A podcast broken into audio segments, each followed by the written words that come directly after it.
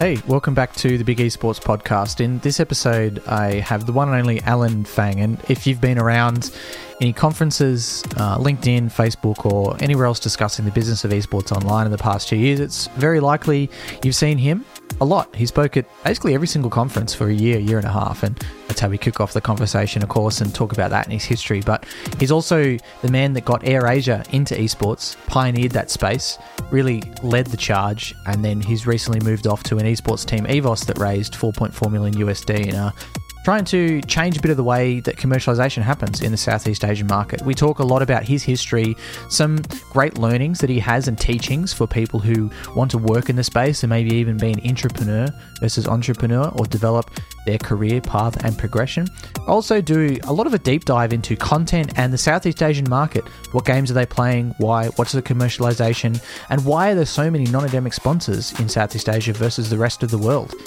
They've got plenty more than almost everywhere else put together. It's a great conversation. It's my second one I've had with Alan. There'll be plenty more to come. Enjoy. For those of you who have also lost your employment or are looking to skill up, we're trying to help here at Big Esports. We have an esports fundamentals course, which is helping people to understand an entry point into the employment within the esports and gaming market, whether you're coming straight out of college, university, high school, or whether you're trying to transition from another sport.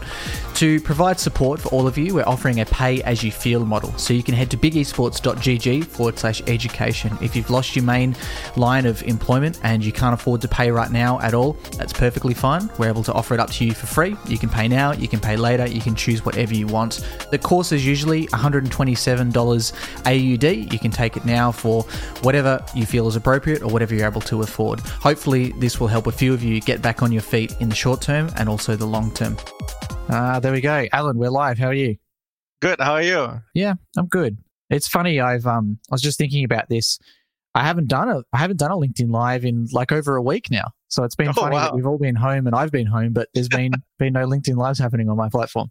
But okay. I've seen you going on a tear recently. I've seen you on Instagram takeovers. I've seen you on like Facebook streams. Like you're going on this media frenzy because you know the funny the funny thing I always say about you know your history is I think everyone on LinkedIn who've, who've heard of you before had probably seen you at a conference. I feel like you were at every single esports conference for a year and a half, but now that we can't be at conferences, you're on every single stream.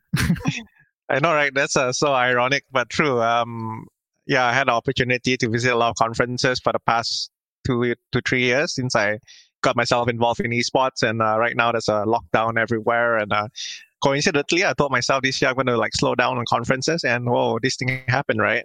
Yeah, yeah, exactly. Yeah, well, you got to you got to adapt to what happens, right? I guess, like the first question I want to ask you about that, then that comes to most people is is how, like, like why did they choose you? How did you get to speak at so many conferences? Because I can't I can't think of another single person who's who's done that many. And really, like to talk about the depth of it. You even came to speak at a conference in Australia. You know, you're at you're at multiple in. Mm. I've seen you in Europe. I've seen you uh, at ones in Asia and America. So you really were basically at every single big esports conference for at least a year straight. Yeah, I had the opportunity to uh, got invited to these conferences. I believe now that I reflect back, is mainly because of our the way how we did esports back then when I was in Air Asia, the airlines.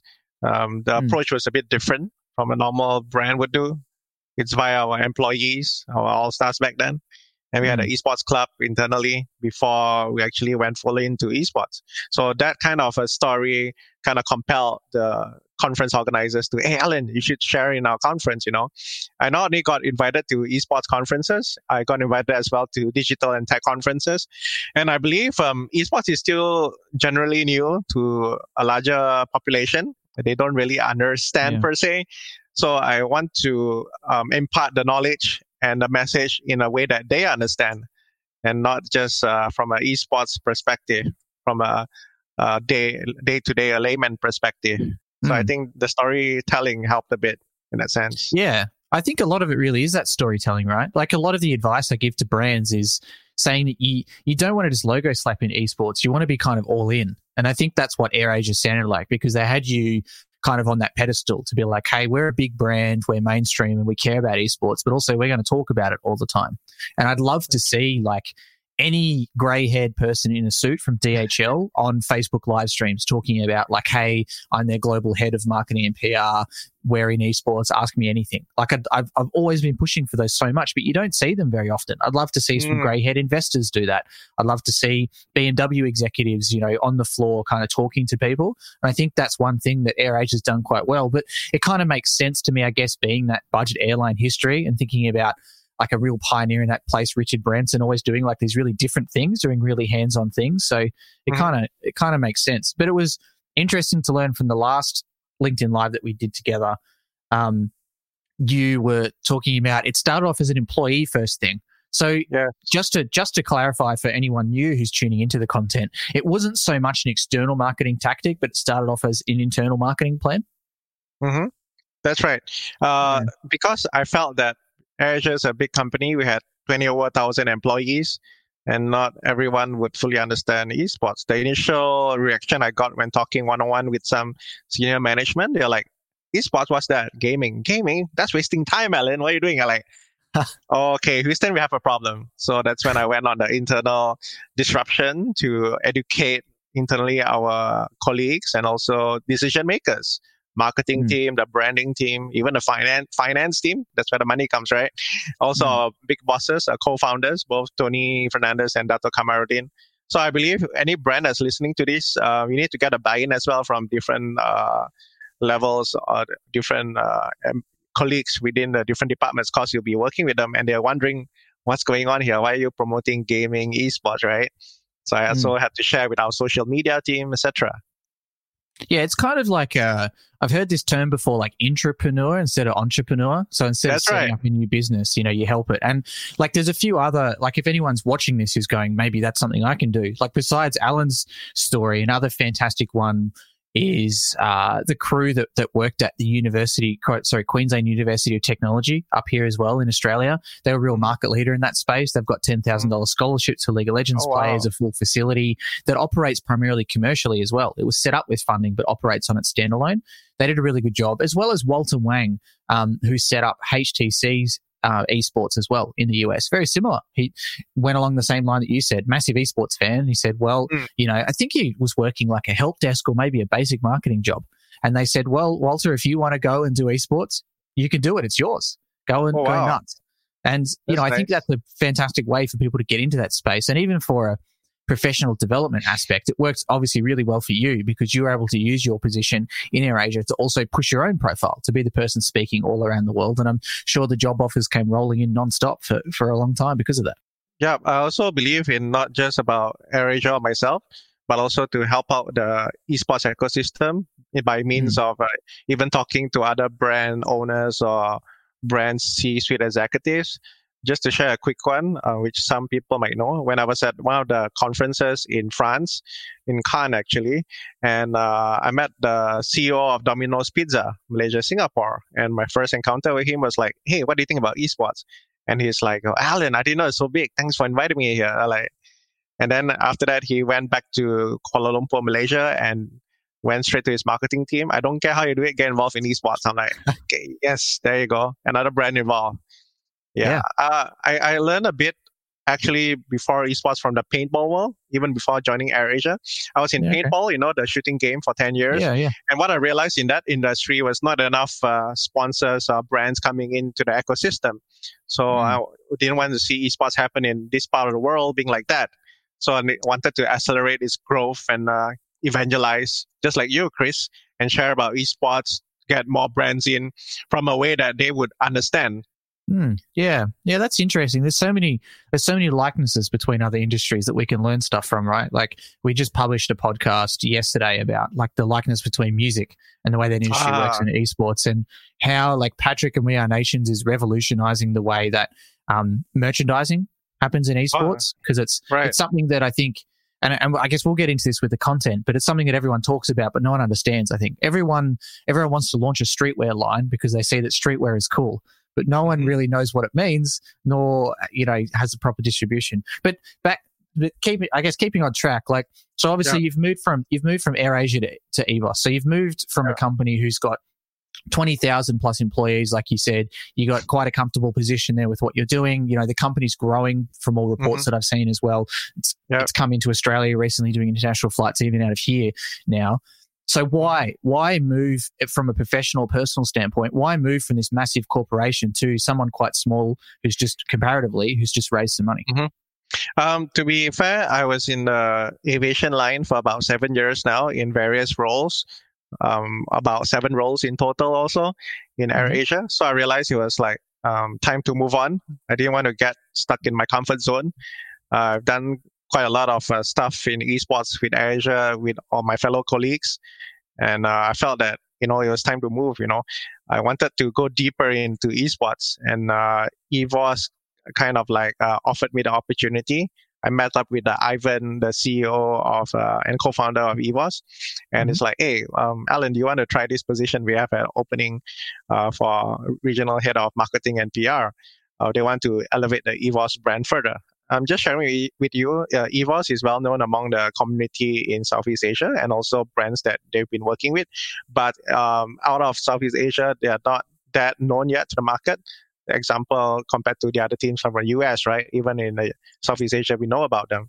So mm. um, I'm helping to elevate their profile as well. And since I've had the opportunity to travel around the world, I kind of like uh, understand um, how it works in a way. Yeah, and I wanted to mm. jump on it. And I say there's no better time than now. And uh, after everything that's been happening coincidentally with this COVID 19 and all that, is um, kind of impacting the airline industry as well. So I, am thankful for this uh, opportunity in the esports world. And as you see the re- reports that we've seen, esports is really growing in these times, right?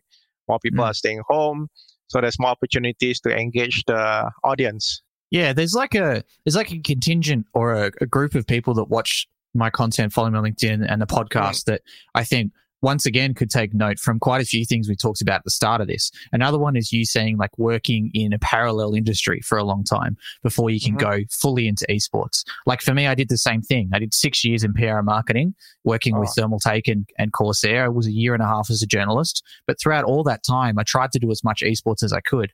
You know, when I was at Thermaltake, my esports was probably 25%, which was awesome. But at Corsair, my esports was 5%, if that, just sponsoring one team in Australia and just doing the maintenance with that. But the whole time it was how can I build these skills, experience, and professional contacts to then be able mm-hmm. to go full into it. And I guess another fantastic example there, like I said, is Walter Wang from HTC. He's mm-hmm. now the head of operations at TSM. And it was the same thing. You know, he was just a fan of esports. He got HTC into that. And then he was able to go to one of his favorite teams of all time and work full time into that. You know, we've seen that. We've seen that in so many different capacities now that it's okay. You don't have to be 19 and be upset because some 15 year old's earning $50,000 a month streaming.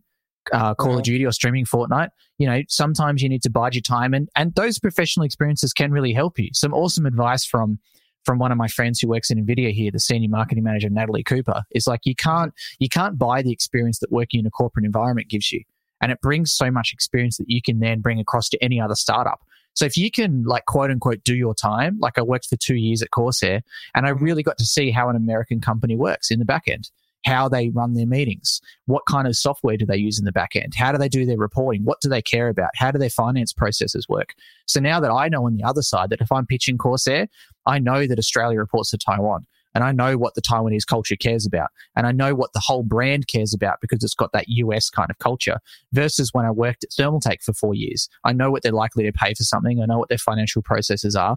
And they're a Taiwanese company. So their branding and their products and their messaging are different to the way that Corsair works fundamentally. But I would have never had any of that info if I just went straight from being a commentator like I was straight into the professional esports world.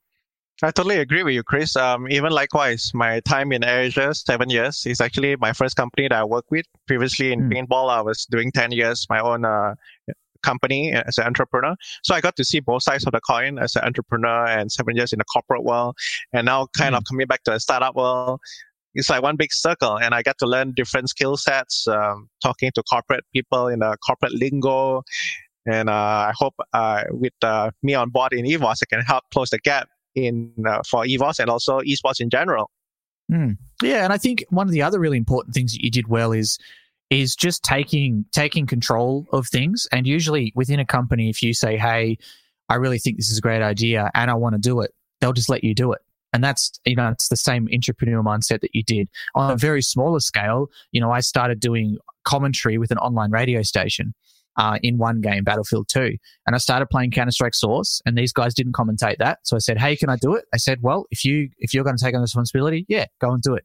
And then I wanted to start doing reviews of video games. So they said, "Yeah, right. if you want to do it, you can do it." So I started doing that.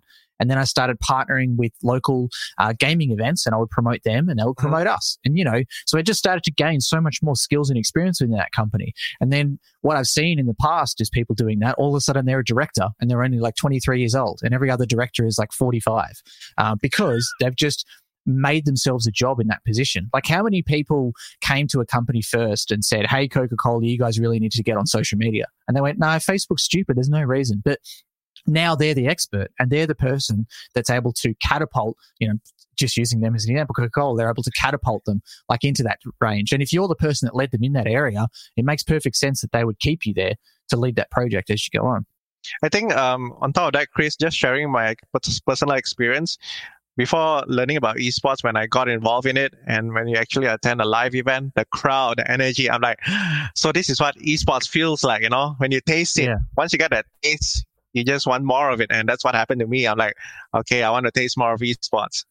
Yeah, yeah, that's true. It's it's a killer. Like as an ex player, sometimes I hate going to like Intel extreme masters tournaments because you know some of like the hundred thieves guys and the renegades guys i used to play against them and i was better than them you know back in the day and it, and it stings sometimes you're like oh that should be me on that stage and you just feel like like you said the energy in the room and it was really interesting talking to like basketball people because they see so much um, likeness between mm. them. Like if you look at the NBL here in Australia, you know, there's fireworks, there's flames. Obviously, you know, there's confetti, but not at the same time. Or light the place on fire. But there's music. You know, even while plays are happening, there's music happening, and the crowd's thundering, and it's dark, and you get that atmosphere. So it's like, yeah, it's just such a cool experience, and it really like if you can bring an executive to that, you can see their eyes light up mm. straight away because they go, "Wow, this is so much more than just you know nerdy, nerdy uh, fat people sitting in a basement, you know, eating Doritos and drinking Mountain Dew and playing games. Like these are real people drinking beer, having fun, meeting up with friends, you know, males, females, people from 15 to 50 years old, all having a great time.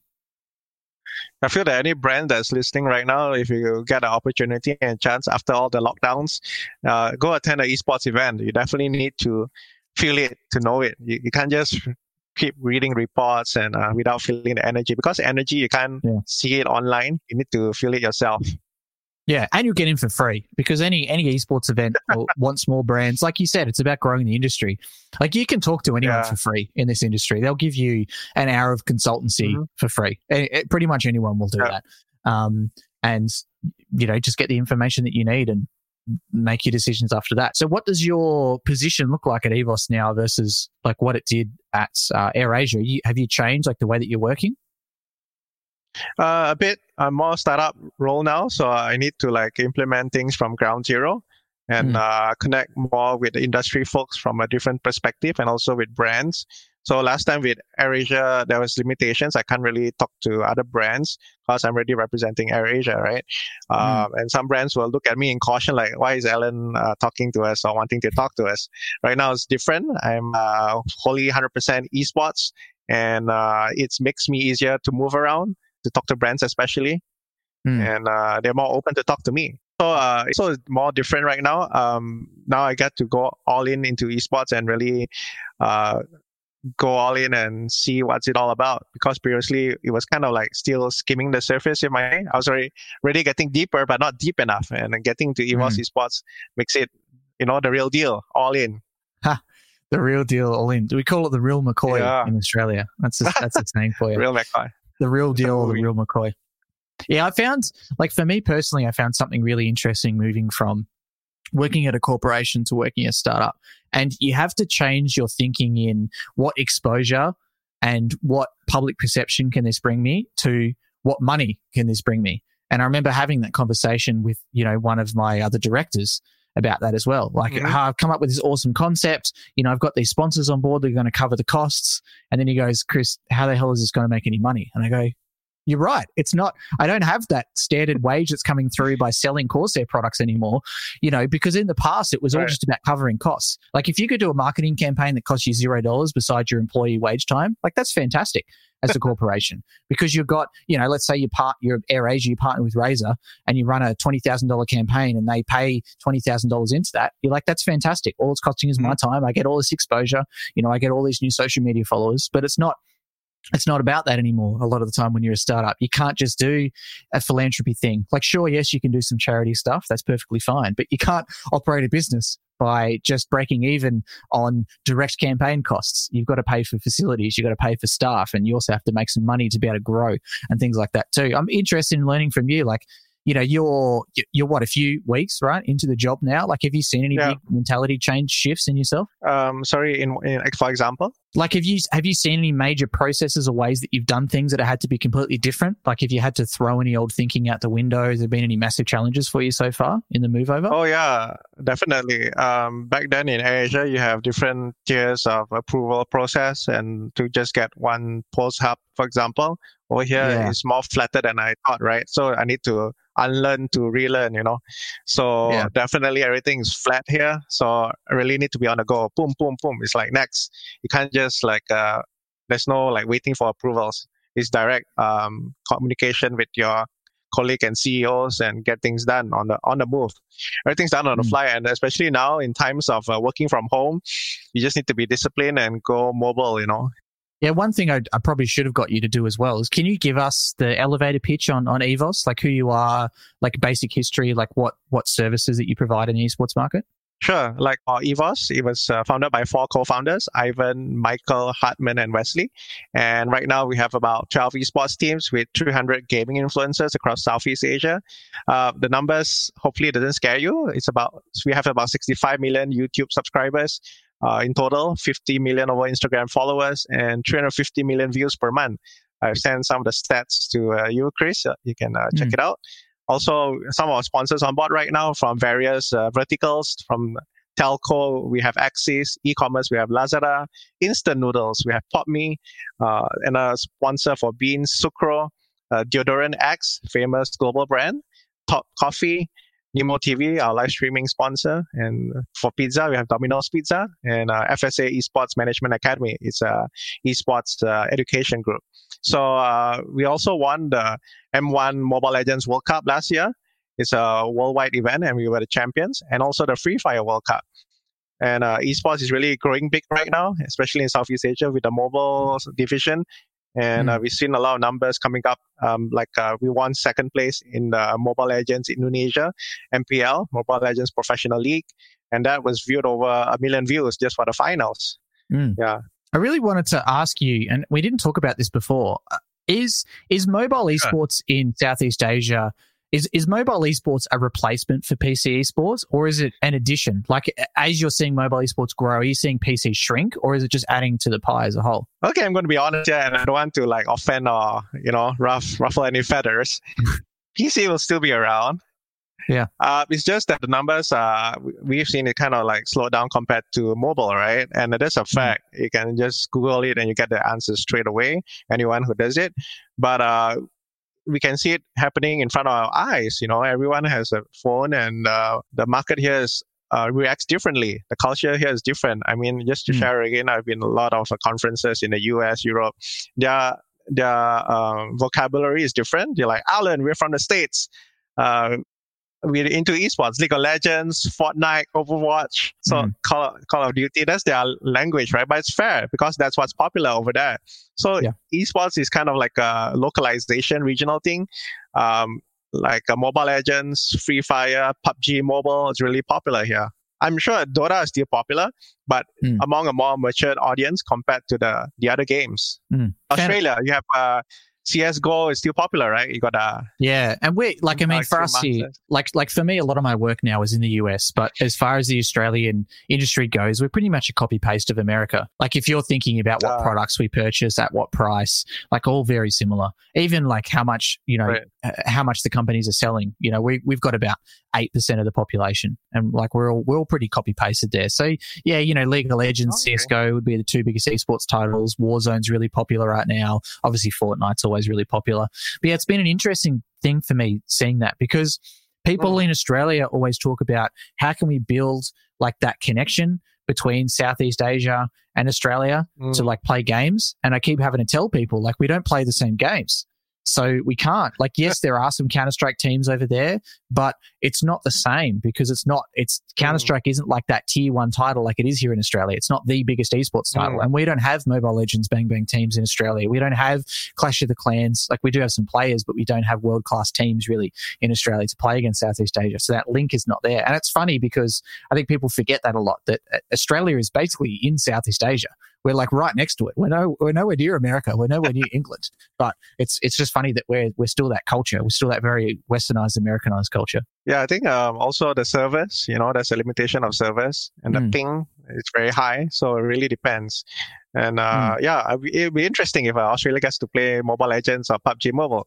We can have a friendly match well, I know that some I know that some people in Darwin, like in the Northern Territory and over in Western uh-huh. Australia, uh-huh. are trying to work on some of those connections because they're quite close. It's like yeah. cheaper and quicker to fly, I think, from Darwin to Bali than it is Darwin to Melbourne you know, from pretty all from right. Perth to, you know, from Perth to the Philippines versus Perth to Melbourne, which is the other side of Australia. Um, and similar here, it's cheaper for me to fly to New Zealand than it is to Perth. It's cheaper for me to go international know, than right? it is to, to the other side of Australia. So, you know, Australia's a massive, a massive country, but it's yeah, uh-huh. it's going to be interesting to see those connections. So so for you with with Evos as well, one thing that I have uh, written in the bio for this LinkedIn Live as well as talked about is that you guys recently raised a bunch of money. 4.4 million dollars. That is is that amount of money common, like within the Southeast Asian market? And are a lot of other teams raising capital right now? I know I talked to Flash um, before uh, to Terence on some on a podcast, and he said he was raising capital, but I haven't seen as much capital raising news out of Southeast Asia, especially as you see with America. Every week, there's a new hmm. thirty million dollar round.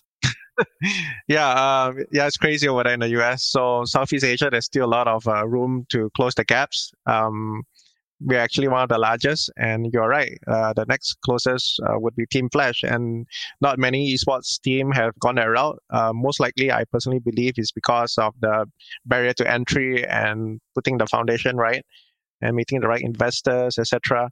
Um, mm. In US, the market is more matured. Even compared to Europe, right? You just, uh, I believe, like FaZe Clan raised a few million, quite a lot actually, uh, last mm. week, and even TSM mentioned about their new gaming house, right? Yeah, fifty million dollar facility. Yeah, crazy. I know. So I believe different market size, but there's a lot of potential in Southeast Asia. Look at the numbers on the views because uh, you know mostly here we are all on mobile, and mm. the younger generation are more connected as well. So definitely there's a lot of room for growth in the next few years. It's just a matter of getting the right people on board. And with EVOS, when I did a you know, doing my due diligence back then, I noticed that wow, the founders are connected and they know what they are doing. That's the most important, right? Mm. And uh, yeah. that helps a lot. Because you don't want to join a company that doesn't know what they're doing or they're not really uh, passionate about esports, then be, uh, you think twice. Yeah, where where does the money come from right now in Southeast Asian esports? Is it the same as the West? Is it sponsorship and and publishers? Uh, mostly sponsorships and also live streaming deals. Um, publishers mostly they support uh, um, a minimum, a bare minimum, if I may say. But uh, yeah, okay. It, yeah, so it's a bit different because we have different publishers here for different games. Uh, so mostly it still comes from the sponsors and live streaming deals. Mm. And is, is there anything else that's that's growing within the market right now? Like how does how does merchandise fare, or you know, selling memberships for teams or anything like that? Uh, mostly merchandise is still picking up, um, like we do well in Thailand and Indonesia.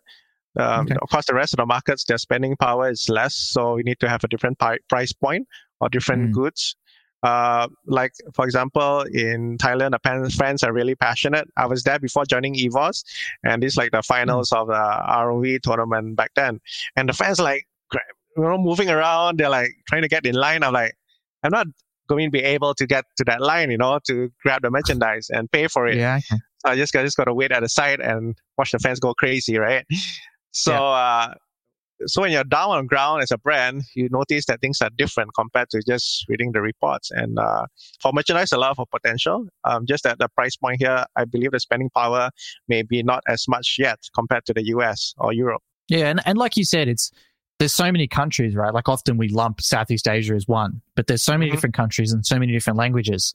So how does it fare for you as an esports team trying to get across all of those countries and languages? Like it's pretty easy in the West because majority of people speak English. You know, even in Germany, a lot of people speak English. France, a lot of people speak English. So if you're a team like Vitality based in France, a lot of your content can go out in English. But what about for you guys when you've got so many different things to tackle?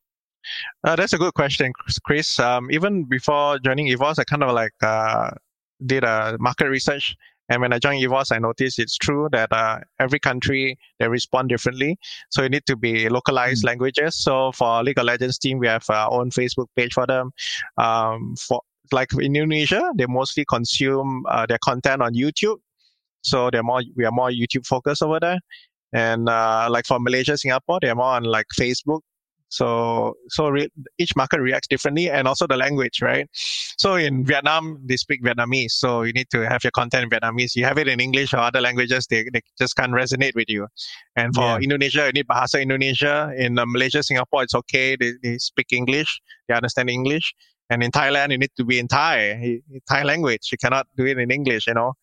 Yeah, yeah, yeah. So that, it's a challenge, but uh, you need to localize it. That's why we have local country managers as well. Yeah. Okay. Right. Yeah. And I guess, and is that where you fit in, like, is in regards to internal company structure? You're the regional. So does that mean you look after all of the local marketing managers within SEA? Yeah, I'll be working together with them to uh, craft more regional campaigns. Because right yep. now it's all localized and try to make it like an umbrella campaign sort of thing. The other interesting thing you said too was you listed off like a lot of your sponsors, and I, I didn't really hear any traditional um, or endemic sponsors in that in that list as well. So I guess two two questions from that. Number one is is that common in the market where there's so many of these non-endemic sponsors coming in, like the food you mentioned, you know, instant noodles, you mentioned pizza, um, you mentioned payment gateways yeah. and things like that too. Like it's very non-conventional. Whereas if you were to even like we were talking about FaZe before we started going live and some of their comments. And if you look at FaZe you know most of their sponsors are traditional but then every now and then you've got a nissan added on to the end of that. But you guys are literally the opposite. I don't hear any hyperx i didn't hear any SteelSeries any Razer anything like that any intel. Right now um like for indonesia market they are getting more matured and uh, they are more open to it so like um, some of the brands you heard mostly came from Indonesia. Um, okay. For Domino's Pizza, it's our Malaysia Singapore division. So um, definitely there are sponsors coming in, but you know like the the way how they allocate their budgets um, when they look to Southeast Asia is a different budget versus like the US or Europe. They based on the country's GDP, for example, so they allocate accordingly. So the amount may not be as big as what you see in the US, like uh, Team Liquid and uh, for Alienware, for example, right? Mm. Yeah. Mm. Yeah, and I guess that's it's you know I'm trying to trying to think while I'm asking these questions while I'm stumbling a little bit, but it's just a really interesting. It's really interesting, like challenge and benefit you guys have at the same time with all these different languages and it's and it's always balancing up that fact of yes there may be more people but obviously the the cpm is lower because they've got less spending power and you know they're not mm-hmm. purchasing mm-hmm. the same high quality high margin products because the average wage is so much lower over there you know compared to some of the west countries and it's mm. it's an interesting balancing act because you you know you see so much on um, social media people just talking about numbers and that's it they just talk about like, you know, Dota 2 had a $35 million prize pool. And that's a, it's an article headline, yes, but what does that actually mean? And what does that, sure, League of Legends prize pool is only 4 million, but League of Legends employs hundreds of staff all over the world and has a very solid, robust competitive ecosystem where Dota 2's competitive ecosystem is very minimal. And same, similar with Southeast Asia. Like, you know, you might have um, so many more people watching these live streams on Facebook, but what does that actually mean for purchasing power? How much money are these live streamers earning versus others? And the other interesting thing too that we talked about a bit is the amount of capital raised. So obviously you guys raised 4.4, which is the highest. You know, Flash um, I can't remember if that amount was public or not. And he told me, but I don't want to say it just in case it's not. You know, they raised some money as well, but it's nowhere near this $30 million round. It's nowhere near this $50 million facility. So do you think that part of that is the fact that um, Southeast Asia is more infant as a market versus overseas? Do you think it's because they're lower spending, it's mobile only? Like, like what, what's some of the formula that makes that stuff up? Help, help my thoughts make sense. I think um, it depends. You know, if if uh, you, I, I noticed this as a brand before even joining EVOS, right? That some uh, some uh, esports uh, organizations or different verticals of the esports sector uh, were like pitching esports as a conversion, which is difficult, right? If you talk about awareness, the marketing funnel, if you talk about the top, the eyeballs, definitely esports has it. I even talked to other uh, digital marketing uh, consultants and from the digital marketing industry, and they, when you look mm. at the esports numbers, they're like, "Wow, those eyeballs!" Uh, it's like uh, every digital marketer's dream, right? Talk yeah. to social media people even across different brands, like, wow, that's a lot, right? But when you talk about conversion um, in general, esports is not there yet per se, but we'll get there. Mm. It's just about finding that formula, which uh, everyone is trying to find that secret sauce. Um, simply because um, everyone watches esports, the young generation, but converting them, that is the question, right? Conversion. So if a esports team or organization or different vertical organizer goes to a sponsor, potential sponsor and say, oh, we guarantee you X amount of conversion that's super scary, right? It, might ruin mm. the whole in- industry or give a bad name to esports, and the brand might, mm. uh, I don't want to go to esports anymore. I spend X amount on this uh, event or tournament or team, and they promise X amount of conversion, and it didn't turn out so well. Yeah, so you don't want to go down that route per se. You want to guarantee stuff that you you don't you want to uh, over deliver, and uh, you don't want to over promise. You know, so you mm. need to mm. be careful mm. about that uh, you talk about esports to brands, you talk about awareness, eyeballs, definitely that can happen because we've seen the numbers. And even like, for example, on EVOS YouTube channel, we have close to 10 million views already in the last 30 days and a total of 86 million views today just on the channel alone.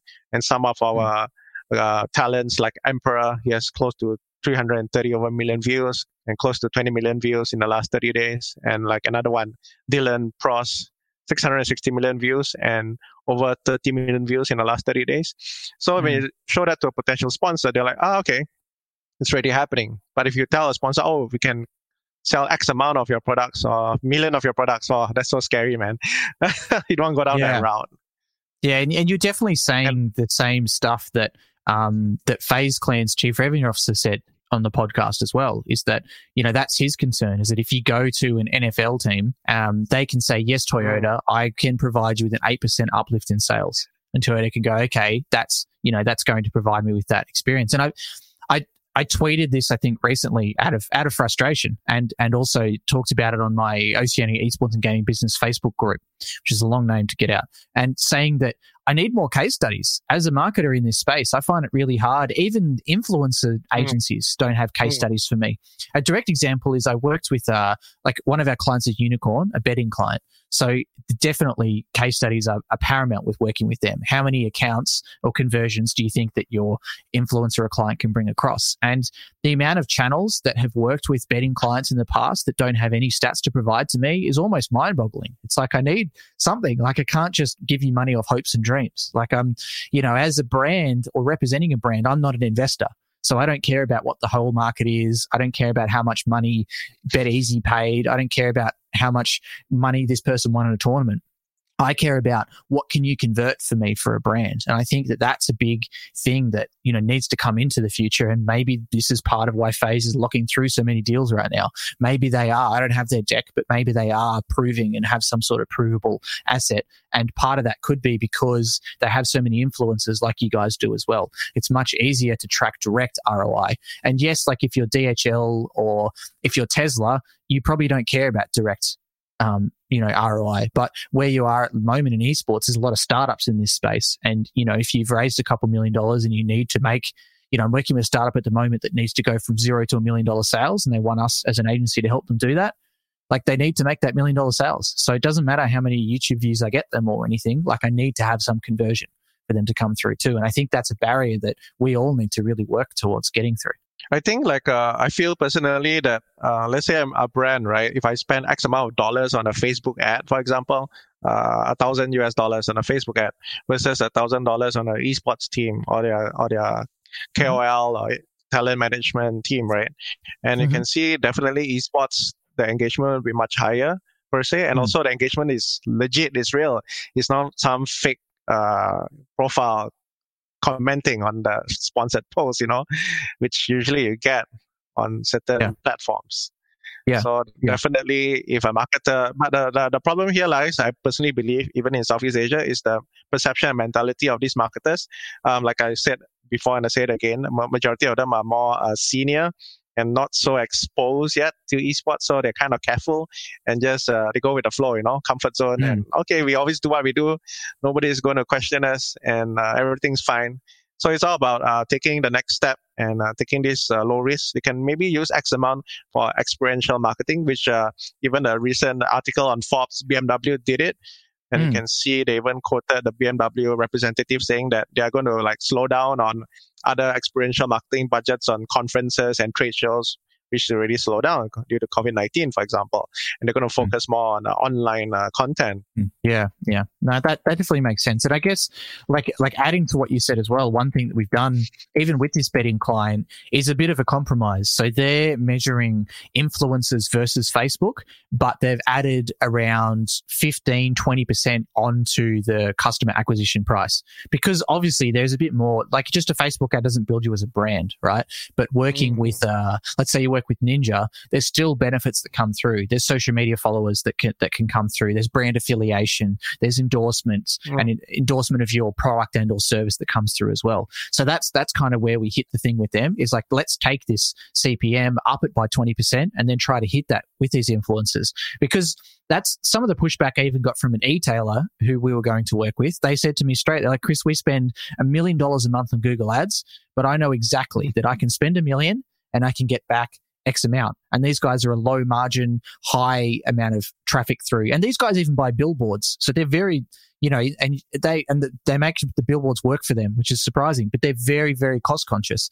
But they were right. very hesitant to even spend $5,000 on an influencer campaign unless I could say to them, you're going to get at least 4,000 back you know through the data that I have, and that's a that's an interesting barrier to try to to try to cover. And understanding that there are some awesome brands like BMW and stuff that can afford to do those ones, but that's definitely another barrier that I'd that I'd love to I'd love to be able to break you know break through as well. And another interesting thing that I talked yesterday, I've got a good friend of mine, Ben Parsons, who um, runs a runs a sports and mainly conference company and also a media company here in Australia. But he's a previous executive at a at a company um, at a media company as well. And he said to me very basically, he said the thing, the reason why all these TV channels, radio stations, newspapers sell so much more than say esports, even though they're old and they're dying and you know all those kind of things, is they just make it easy he said from from his thought, no one in esports yet makes it easy enough. You can't go to mm. to a brand and say, I will get you on the equivalent of 20 newspapers, 10 websites, and 20 TV stations if you just pay me this one $10 million payment and I'll just process it all for you because it's so fragmented right ah. now. It, it, requires the brand to do their own research and to be like, should I work with this influencer or this one? Should I work with Ninja or Tfue? And then should I sponsor FaZe or Cloud9? And then who manages this one? And I got to work with an agency here and there. And it's just like so confusing. Whereas you know, a media organization can come to you and say, I'll get you on, you know, two different news programs. I'll get you ads during the Bachelor, and I'll get you on 20 local newspapers, all for this one price. We'll do all the ads for you.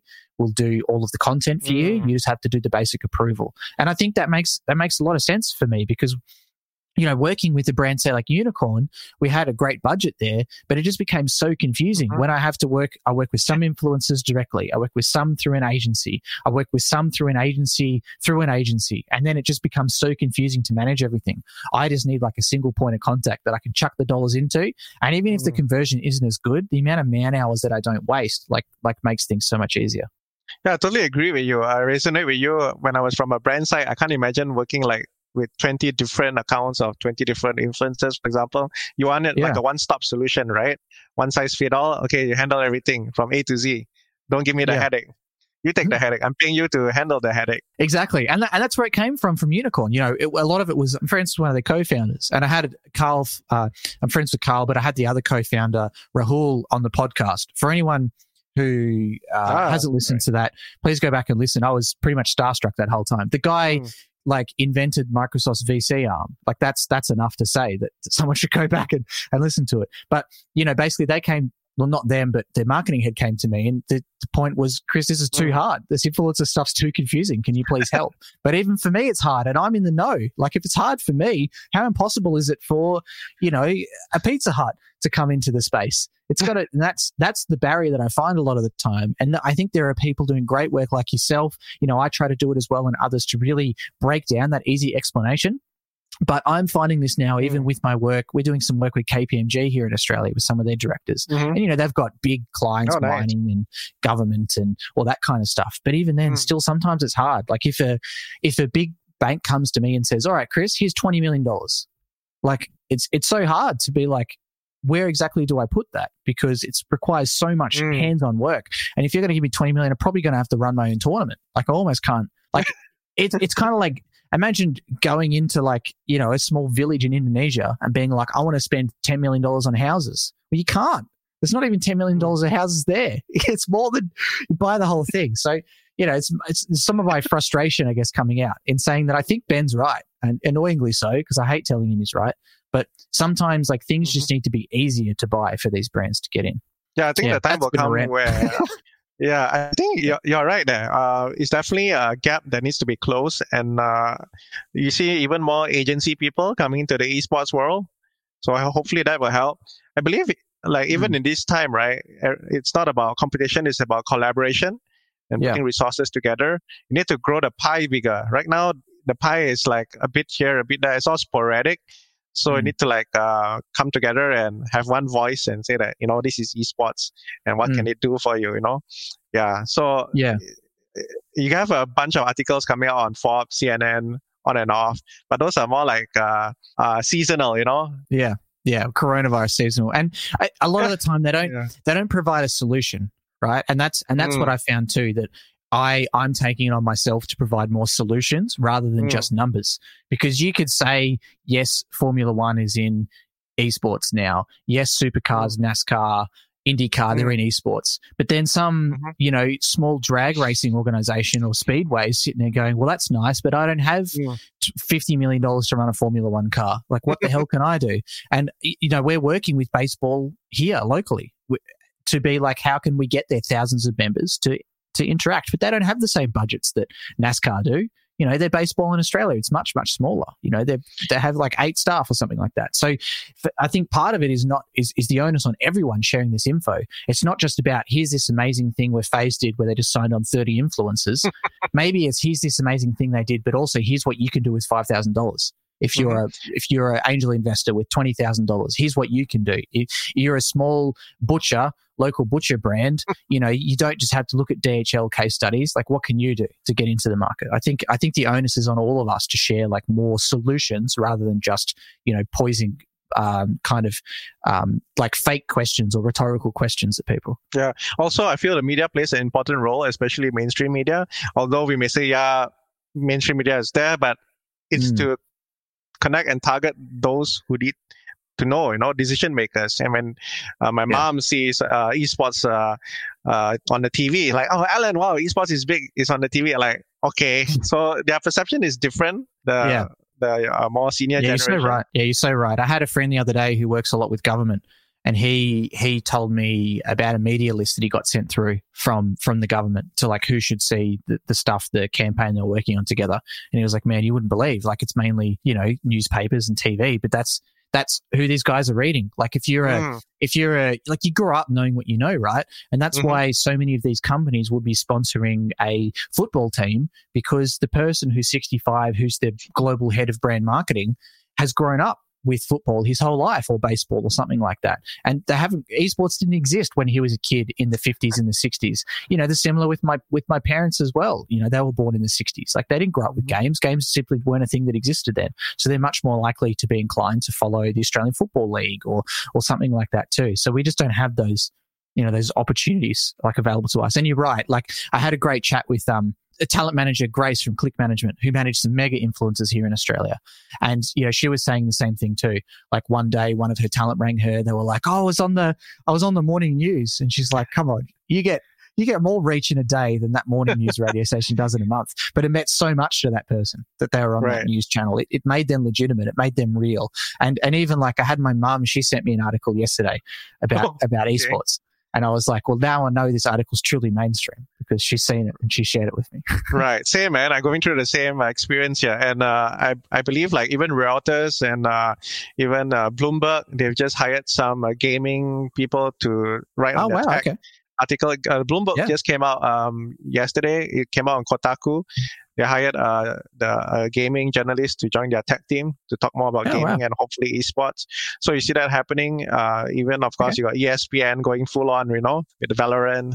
Yeah, yeah. Well, ESPN, they've done a fantastic job, right? Compared to, because there's so many of these other sports organizations that have tried, like sports mm-hmm. media orgs that have tried to get into that and, and failed miserably. But I think ESPN seems to be doing a fantastic job. So what's, like like what's what's day to day look like for for Alan now with this with the regional marketing job that you've taken? How like how many weeks are you into it?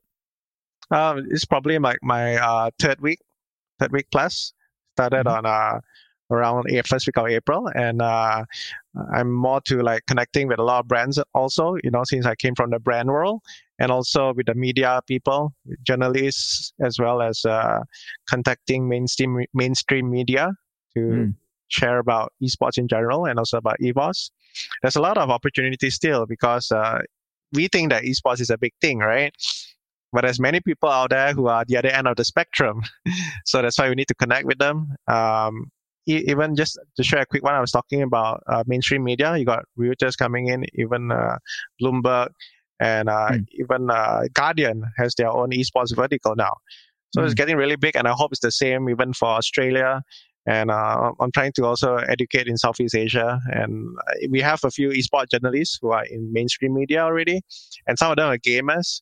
Um, yeah, and I just want to share a quick one also like corporates, they're having their own esports tournaments now since there's a lockdown, right? And you still need to mm. connect with your colleagues. So maybe you can do something in Australia. Mm. Yeah, for sure. Yeah, I've, I've definitely seen something like that because even, you know, I think it was the example from KPMG. What do they, what do they have? A couple, couple thousand staff in Australia. Mm-hmm. Like, I mean, that's more than so many esports tournaments have as a whole. Yeah. There's people playing in them. Yeah. And I think, like, I definitely wanted to touch on what you said before as well. I think it's very important. There's a lot of, uh, there's a lot of disrespect, I think, from mm. esports and influencer people towards traditional media. You know, we have this golden nugget. We've got this awesome new thing that's growing. You know, you guys are going to be dead soon. You suck. But without realizing that like, yeah, you can shit on them all you want, but they've got mm. thousands of employees. They're churning hundreds of millions of dollars. They've got all these mm. contacts, and also they've their executives have forty years experience in the industry for a reason. Like, not mm. every executive's there because they've stabbed people in the back, like happens in the movies. Like, there are a lot of good people that work there too.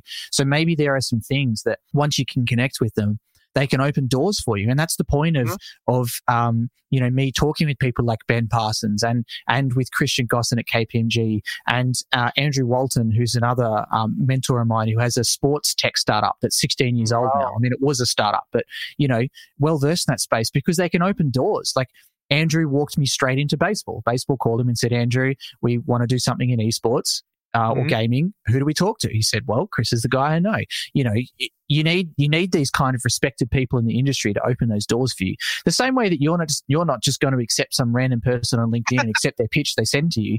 The same way that Domino's is not just going to accept some random, you know, 28 year old kid like me just messaging them out of the blue because I'd be like, who the hell are you? Like, we spend millions of dollars a year to this agency. We trust them much more than this random person we see on LinkedIn. Just because you're passionate doesn't mean that you're going to make the sale. And you need to understand the timings of when these things get sold and, and the batches and what they care about. You know, Thermaltake cares more about logos. Corsair cares more about a long term relationship.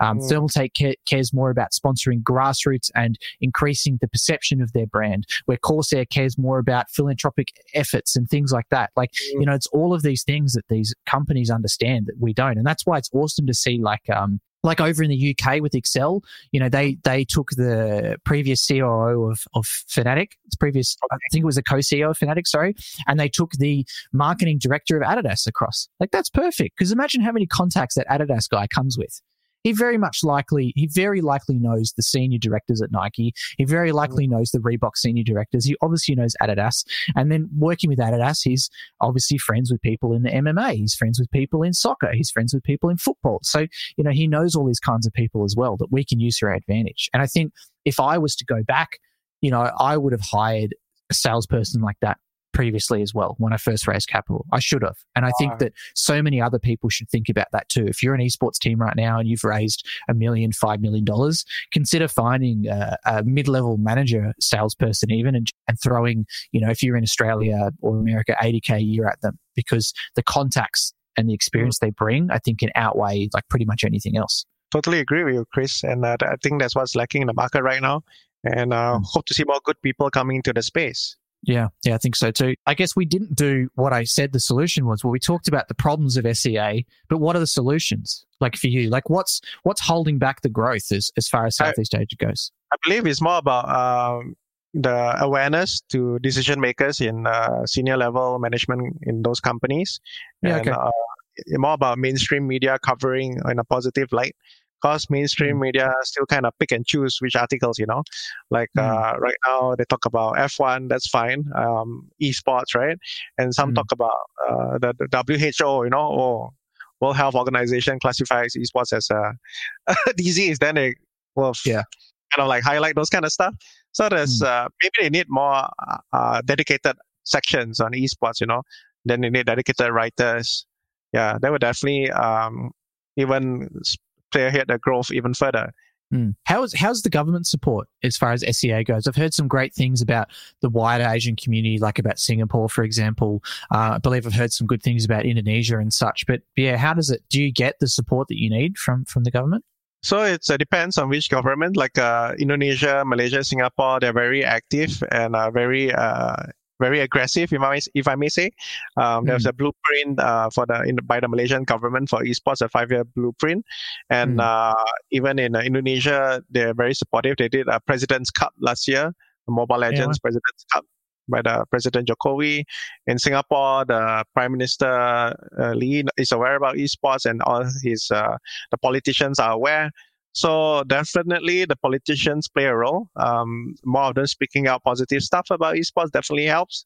And uh, there also esports tournament being run right now online. In example, in Malaysia, they set a budget for it. The Malaysia government, yeah. together with the sports ministry, set a budget with a local uh, esports association. And uh, yeah, it's really being supportive over here. And I hope it's over hmm. there, likewise in Australia or even in the US. But I know US is more privately run, right, and commercialized. Mm. Yeah, and I guess I, I, think one thing that Australia and US does very differently is it's a lot more local based. Like there's been local council support here in Australia and also state based support. So like the Melbourne Esports Open is mm-hmm. is funded by Visit Victoria, which is you know the same branch that funds the F1, the GP to come to Australia, that that funds mm-hmm. so many different sporting events, the Melbourne Cup, I believe, and and so many others around here too. They've been very very supportive. Um, you know, we've seen some support up in the Northern Territory as well in the past. You know, we worked with an organisation up there to do business development management with them that was funded through a government grant the government sees yeah. like that advantage. And Atlanta is the massive one as well, right? Um, mm-hmm. You know, supporting um, supporting all of the efforts there. I, I believe because I had um, I had the CEO of Hi-Rez on the podcast, and he said it was something like a fifty cent on the dollar support back if you build something that's media export. So you could wow. literally build a. We could use the TSM example.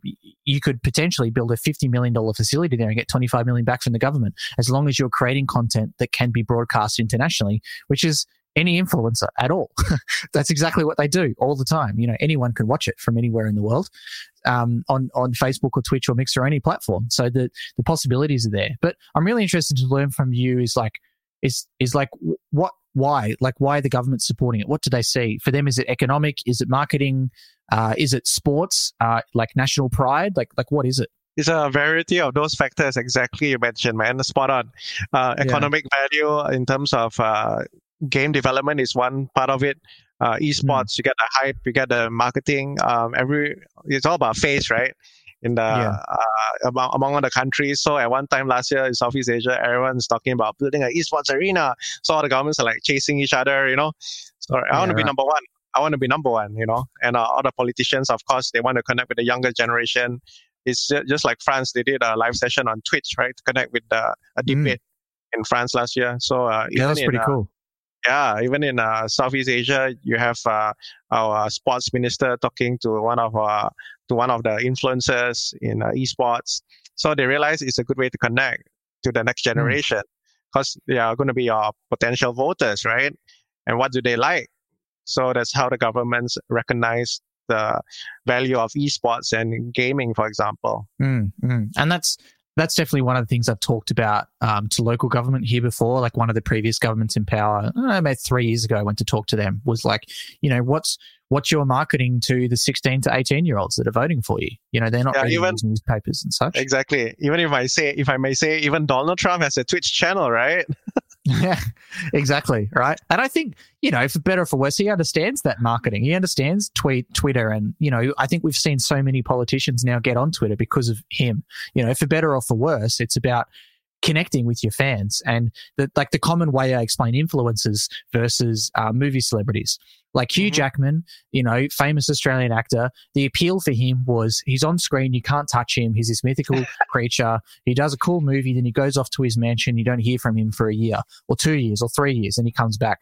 Whereas now with influencers, it's the opposite. If you use like Jade, who's a TikTok influencer, for example, she does like Mhm. seven pieces of content per day, one to two live streams, three to four TikToks, Instagram stories, Instagram posts. She's on Twitter and she's on LinkedIn, connecting all the time because people Mhm. want that constant engagement. They want that constant touch on you. And if you don't, you fall out of the algorithm. And like Ninja said, you know, he had to Mhm. stream seven days a week, 12 hours a day on the come up, even when he was the biggest, biggest thing ever, because he knew that you take two days off, that's $20,000 that you're never going to see again. So This one, I got to yeah, keep that grind. This is what I tell to senior people in a way that exactly like you said, you know, the David Beckhams out there, they're playing on the football field and you see them on the TV 90 minutes. That's it, right? And like, for Mm. example, our uh, talents like Emperor and Dylan Pross, you see them on the screen and they actually interact with you. So it's like a David Mm. Beckham talking back to you, like, wow, he said hi to me. Hi, Senpai. Oh, wow, Yeah. Chris is replying to me. And they feel connected, right? Mm. That which uh, traditional sports can't do because it's just a one way street. It's not interactive.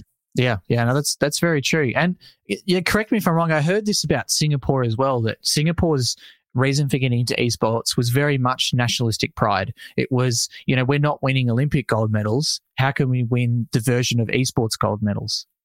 Um, I don't have uh, info on that, but I'm not surprised because uh, over here in Southeast Asia, like the Sea Games last year, you had a Mm. variety of uh, esports uh, uh, titles, and it's a big deal because that may be the only medal they win for the country, you know. Mm. So gold medal, silver, so it's a big deal. And up to today, uh, a lot of uh, sports ministers uh, recognize that uh, value in there, and I hope it continues for the next Sea Games, even in Asian Games. Is esports recognized as a sport in, in majority of SEA countries by the government? Uh, different countries, yes, but they are still on uh, different categories. Um, even there's talk about Olympics, but it's not going to be the Dota or League of Legends we see. It will be their form of Olympics, like the National Cycling Association will have their Mm. e-cycling thingy, and their esports Okay. version, yeah, etc. You know, one one question I didn't ask you before as well that just came into my mind. There's a lot of different religions as well within Southeast Asia. Does that Oh, create yes. extra cult, the extra cultural barriers for you guys with with marketing and communications? Not really. You just got to be sensitive to their local cultures. Like, uh, example, uh, the Muslim Ramadan is coming. Uh, that means they go on a Yeah. fasting month, you know. So you don't want to be showing food so much, you know. Yeah, it's the worst time to post about instant noodles. Yeah, for sure. Oh, Yeah. so you need to be culturally culturally sensitive, and of Yeah. course, like uh, different uh, lingo has a different meaning. Some might mean Mm. uh, innocent uh, word, some might mean a total bad word, for example. So Yeah. a lot, a lot of uh, communication plays into that, into it. So does that does that include um like your Facebook pages and things like that too? Like, do you have a completely different EVOS Thailand versus EVOS Indonesia? Oh yes, we do. We have uh, Mm. EVOS Thailand, EVOS Vietnam, uh, EVOS Indonesia. We separate it out. Uh, Mm. Because you don't want a Thai guy reading uh, Bahasa Indonesia, they won't understand, right? It'll be spam to them. Same go uh, vice versa. So definitely by uh, title, game title, and also by the country. Sounds like a lot of a lot of copy pasting and a lot of templates for you guys to get through. Yeah, yeah, yeah. Uh, But but also different countries they resonate differently with the different memes. So if the Mm. country has a specific meme or trending Yeah, okay. topic, they they will adjust accordingly. Mm. Yeah, okay. And I guess moving on to another topic because we don't we don't have too much long left today, but Sure. I, I wanted to talk about content. So obviously, there's there's been some articles that have come out about Evos really being a, a team that focuses on influencers and managing influencers and such. And we talked a bit about this over the last couple of days. And in some of my to, to put my stance on it, and then I want to get your thoughts on the market. Where I've talked about this in content in the past, where a lot of teams have made content just for the point of making content. The same reason they'd make streetwear. Everybody talks about how content is important. You can monetize it. Um, you can grow fans with it. You can re-engage current fans and maybe turn them into super fans you currently have by producing content. But that's usually where the thoughts Mhm. end. They don't necessarily think about why. They don't think about pre-selling it before it goes out. They don't think about how many views it gets and how they can get more. They don't think about necessarily what the content is, um, whether the production quality is good enough, and what the purpose of, of the whole thing is too. And I'd love to hear your thoughts on it. You know, we like I looked through the social blades and, and looked at some of the the numbers that you guys achieve versus other tier one global organizations who've raised five to ten times the amount of capital that you guys have, and, and you've got five to ten th- five to ten times the amount of views that these guys have. Is it because you're in Southeast Asia and views are easy to come by? Is it because you guys focus more on content? And what's your like commercialization and philosophy like around that whole content piece? I feel that um, maybe in Southeast Asia we got more eyeballs in terms of because everyone's on a mobile phone, right? And it's eas- Mm. easily accessible, and we got maybe more young people here, if I may say, um, depending on the demographics. And also, we don't just do serious content. We got all those funny skits and stuff, and uh, we also doing behind the scenes production. And um, most of the esports fans in Southeast Asia they like funny stuff, you know not just your serious stuff. So we have a lot of uh, funny content as well, and also they like behind the scenes a lot. Because um, not everyone gets to talk to the pro player, see what he does behind the scenes. So we have a lot of that. You see on our EVOS, the TV channel, so that kind of helps a lot. And uh, yeah, they like to see different, different funny stuff. And in Southeast Asia, there's a lot of funny stuff going on. That's interesting. And and what does like like what like what is the point of the content as a whole for you guys? Is it primarily a, a, a an experience to bring new fans? Is it primarily a commercialization aspect? Is it to um, solidify the fans you currently have? Like why? What's the philosophy? It's more about entertainment. You need to keep them entertained uh, because number one, they're already watching your teams and your players in the serious matches, right? So that's Mm. one form of serious entertainment, but they want to see the funny side of it. They want, they want, of course, the A word again, authentic. You know, they want to see it being real. So they don't care if you do funny stuff or like one of our players when they won a M1 World Cup last year, he took off his whole jersey, right? And it became like a meme, and everyone's like Oh, talking about it because you don't see it. Yeah. Yeah, you hardly see it in. Uh, of course, you see in traditional sports, the footballers always do it, right? But in Yeah, yeah. esports, hardly. Most are shy kind of thing. So he took off his whole jersey, and it went it went viral. So uh, Yeah. people want to see something different. They they they, they don't want just the day to day stuff. They want like behind the scenes, uh, original content. So we also Mhm. do movies, uh, short films. We are Okay. looking into that as well to connect with the larger audience. Even we want to turn a normal person into a EVOS or esports fan, for example, uh, Mm. to uh, bring them over the bridge. So we're trying to do in different forms. And we also have like uh, different stickers of our EVOS uh, mascot. It's like a cute cat kind of thing, like a tiger. Mm. So we're also looking into that uh, to connect with a larger audience, not not just an esports audience, to make it a household name. Yeah, and I and I think like a an awesome case study that people don't respect enough is because you know whenever you think content, most people talk about uh, FaZe and Hundred Thieves, right? They become an obvious first one, but they're very lifestyle, they're very Mhm. influencer style content. I think one thing that so many people could learn from is Team OG with the content Mm. that they've done with Red Bull. You know, they won two world championships, but people like Ana, he doesn't Mhm. say any words ever. He doesn't talk. you know, he's a very shy, introverted guy. Same with Topson he barely talks either. But the the kind of content they have is fantastic because then you get to see that behind the scenes. You see Ana and and you know in the uh, in the TI documentaries and such, he'll say pretty much no words throughout a whole game. Besides the co- besides the calling out of what's happening throughout the game, you know, he, he's pretty much silent throughout that time. Same with Topson and that kind of stuff. But the behind the scenes footage that like Red Bull did, where they went back to Topson's hometown and they mm. talked to his brother about his upbringing, his family. Like I don't ever watch content, and I and I watched that. I, I loved yeah. it because I was like, I get to see behind the scenes of these awesome, quiet kids. Like they do have personalities; they are real people. They're just not really outgoing. But yeah. Sometimes it's not up to them to do that. Sometimes they're mm-hmm. not like FaZe Banks. They're not larger than life and really out there and want to make vlogs. They're not like Tfue. They, you know, they're not like um, Cloud Nine, nothing or anything like that too. You know, they're really so it's up to you as the overarching brand to draw that out of them to tell that story. Yeah, but totally agree. Like uh, last year before TI9 in uh, China, the o, the team OG they were with Red Bull in Malaysia doing their mm. boot camps, and they had a session whereby they had to eat this uh, fruit called the durian. It's a oh, prickly yeah. fruit, and they made them like uh, do a show match. You know, you got to face off and eat it. So uh, that's funny because it stinks, yeah. right? yeah, I heard it stinks. Does it taste good though? I've never had one before. Yeah, you should have one. Come to Malaysia. Yeah, I'll give I you will. for free. Which one? Well, you can't give me a free flight anymore, so you just you got to give me the fruit, I guess. I'll bring it so to what, you in Australia. Ah, yeah. that sounds good to me. What? So, what's coming up next? Do we got to wrap this up soon. So, what's coming up next in your world? What are you working on right now? Yeah. Uh, so recently, we just made a big uh, deal with a e-commerce company which is linked to Alibaba. It's called Lazada, one of the mm-hmm. largest e-commerce platforms in Southeast Asia. Uh, and can you? Sorry, can you spell? Week. Can you spell that out as well? What's the URL? La, la, la, uh, Lazada. That's a L A Z A D A. Lazada. Okay. Cool. So it's a big e-commerce company tied to Alibaba. We did a deal with them. Uh, we're going to have a merchandise on their platform as well, and okay. uh, yeah, we got a bunch of other sponsorships uh, line up, uh, which I'll make an announcement when the time is right. But I'll give a heads up teaser here, right? Yeah. yeah. So definitely some stuff are in the pipeline.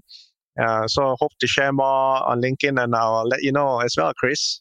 Yeah, fantastic. And where can people follow you and your team online? Oh, uh, we can go to our YouTube page. Just go type in EVOS Esports, E V O S Esports, and uh, on Instagram as well. Please follow us, um, and also on uh, LinkedIn. Thanks, Chris, for the shout out. No problem, mate. Thanks for coming, and, and thanks to everyone who's tuned in live today on Twitch TV, LinkedIn, watching the VOD back, or listening to the audio only podcast. We've got a lot more podcasts coming out very soon. And if you're watching the LinkedIn Live, we've got plenty more coming this week and next, including a an interesting one I pulled together about a coronavirus response. I've got a few guys coming on um, from different regions in the world to talk about how the coronavirus has affected their business, any plans they had in place for a massive pandemic or a massive issue to happen, that how they're struggling or how they're dealing with what's happening, good and bad, and what their recovery process is. So trying to follow, I guess, that similar stuff that we talked about in the content today of, you know, let's talk about some solutions. Let's talk about some things that people can actually do, not just about the numbers, not just about the problems, but what can we actually do with this information and help each other out. So thanks for coming on, mate, and thanks everyone for watching. Yep. Uh, thanks, Chris, for inviting us uh, to the show. And I believe he's doing a great job in, in the LinkedIn world, going live and sharing about esports. And just a quick uh, plug in as well. Just uh, want to let everyone know that in uh, EVOS, EVOS Esports co founders, we have uh, Forbes 30 Under 30, which was just announced uh, recently. Ivan, you have uh, Hartman and Wesley, co founders, and they were under in the Forbes 30 Under 30. So that's a big deal. Yeah, that's awesome. That's awesome. All right. Thanks so much, mate. We'll keep in touch. Thanks, mate. Thanks, everyone. Goodbye. Bye. Thanks for tuning into our podcast today. For show notes, relevant links, and upcoming projects, you can check us out online at bigesports.gg or follow us on our social medias at bigesports underscore gg.